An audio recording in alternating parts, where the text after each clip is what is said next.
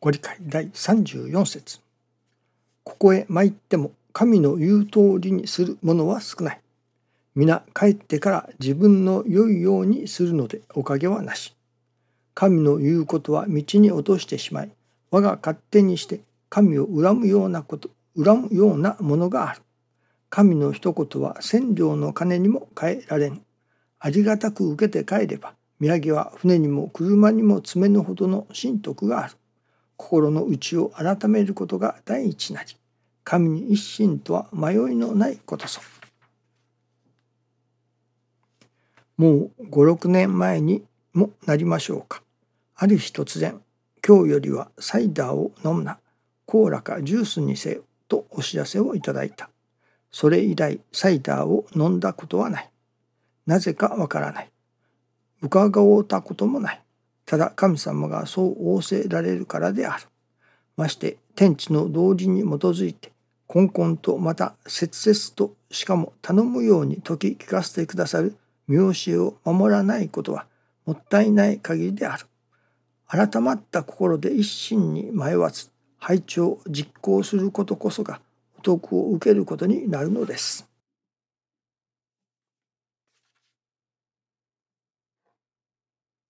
私ども信心をするとかさせていただくと申します。それと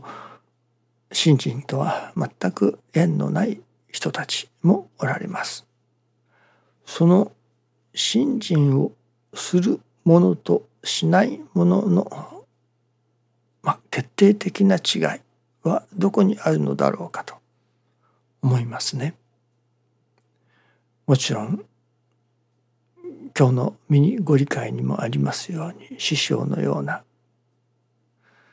神様の仰せ通りに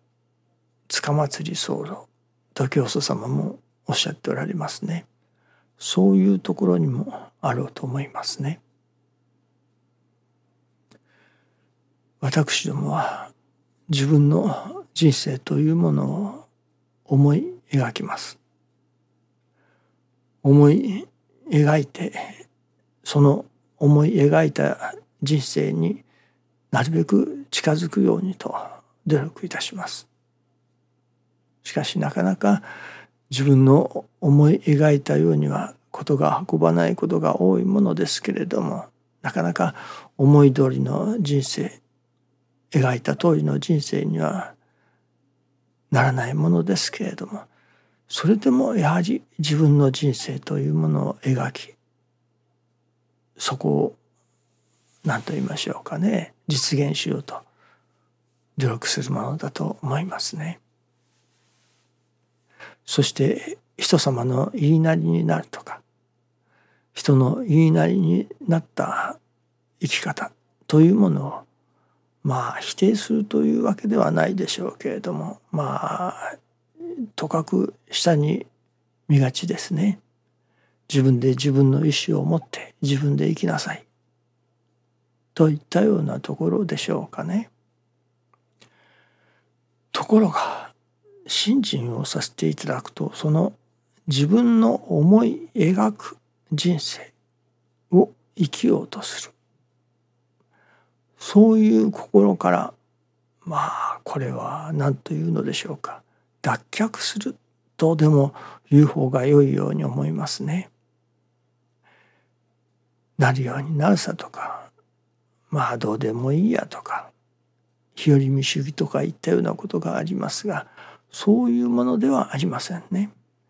自らの意志を持って自らの自らが描く人生をやめるのです。まあやめるというかどういうことかというとそれは神様が描かれる。私の人生。神様がその描かれるその神様の絵に。何と言いましょうかね。沿わせていただこう。という心が私どもの中に湧いてくるということなのですね。自分の人生だから自分で生きたいように生きるよというのではない。もちろんそれがどちらかというと人間社会では良しとされるところがありますけれども信心をさせていただくということ信心をする人の大きな違いは自分の人生だから自分のいいように自分で生きるんだというところから脱却して神様が私に思い描かれる私の人生を描いておられるその神様の思いに沿うていこう沿わせていただこう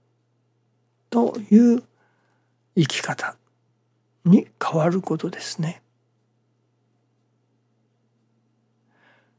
私が自分で描いてそしてそれを実現させてください。自分の思い通りの人生を送らせてください。というのが普通かもしれませんけれどもそうではない。ここから大きな違いが神様が私にかけられておる。その願い。神様が描かれる私の人生。というものに沿わせていただこうという生き方ですね。ある意味180度違っているかもしれませんね。自分が思い描くところの人生を生きるという生き方は捨てて神様が私に描かれるところの人生沿おうと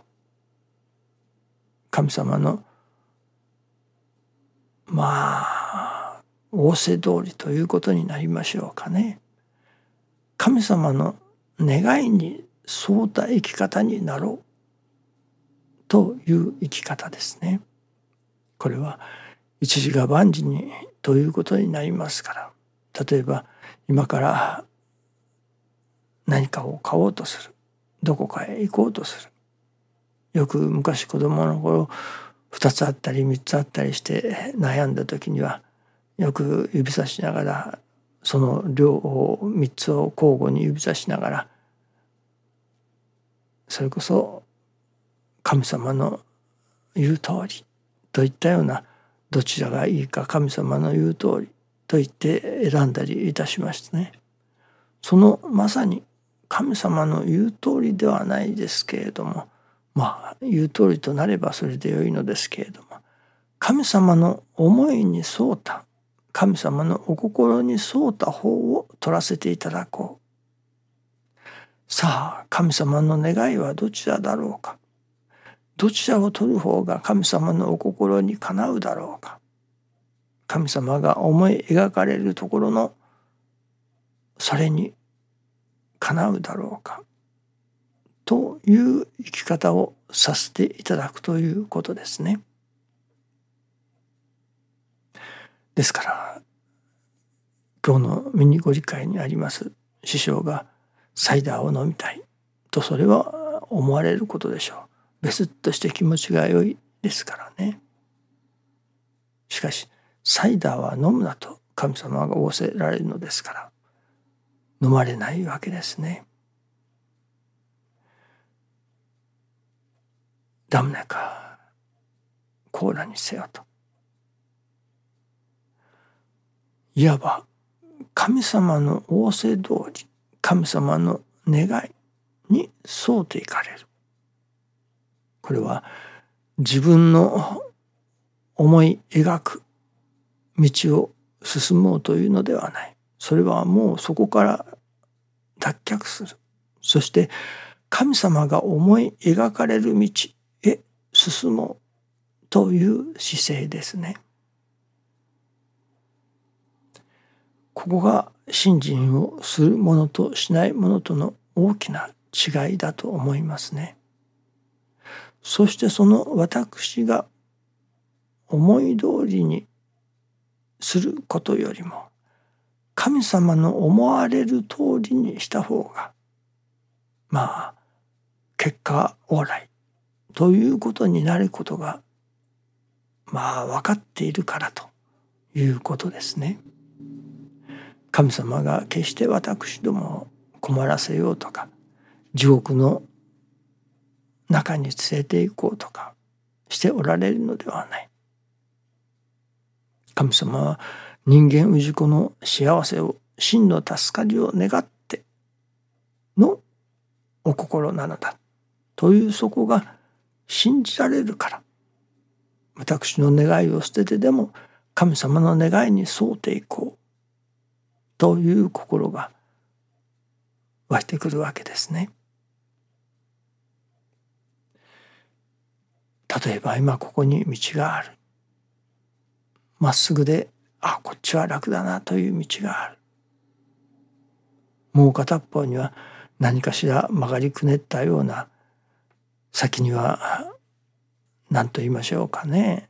何があるやらわからないような道がある。まあ普通で言えばそのまっすぐな道を行きたい。楽な方を取りたいと思いそちらの方を行くかもしれませんね。そのとても曲がりくねった何があるかわからないような道を通ろうとは思いません。しかしもしこれが神様の目からご覧になって神様がその曲がりくねった道を行けとおっしゃればやはり曲がりくねった道を行くのが本当だということですね。人間にはその先が分かっていないからです。そのもしまっすぐな何と言いましょうかねいかにも楽そうな道を行くそしたら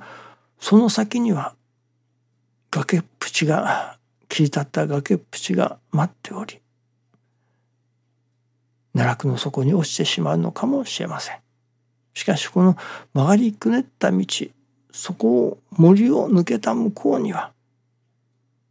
一面にそれこそ広い綺麗な大地が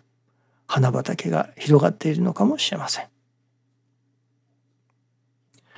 まあ神のみぞ知るというところかもしれませんね。神様はその私どもを幸せの世界真の助かりの世界へ導いてくださろうとしておられるのですから今の私どものあっちに行きたいこっちに行きたいといったような自分が思い描く道というものを捨て去って神様が示してくださる神様の思いに沿った道を歩かせていただこうとすることの方がより真実の助かりにつながるということなのですね。私どもの思い描いた人生を歩もうとするのか。神様が私どもに描かれる道を歩ませていただこうと沿わせていただこうと腹を決めていわば神様の仰せ通りに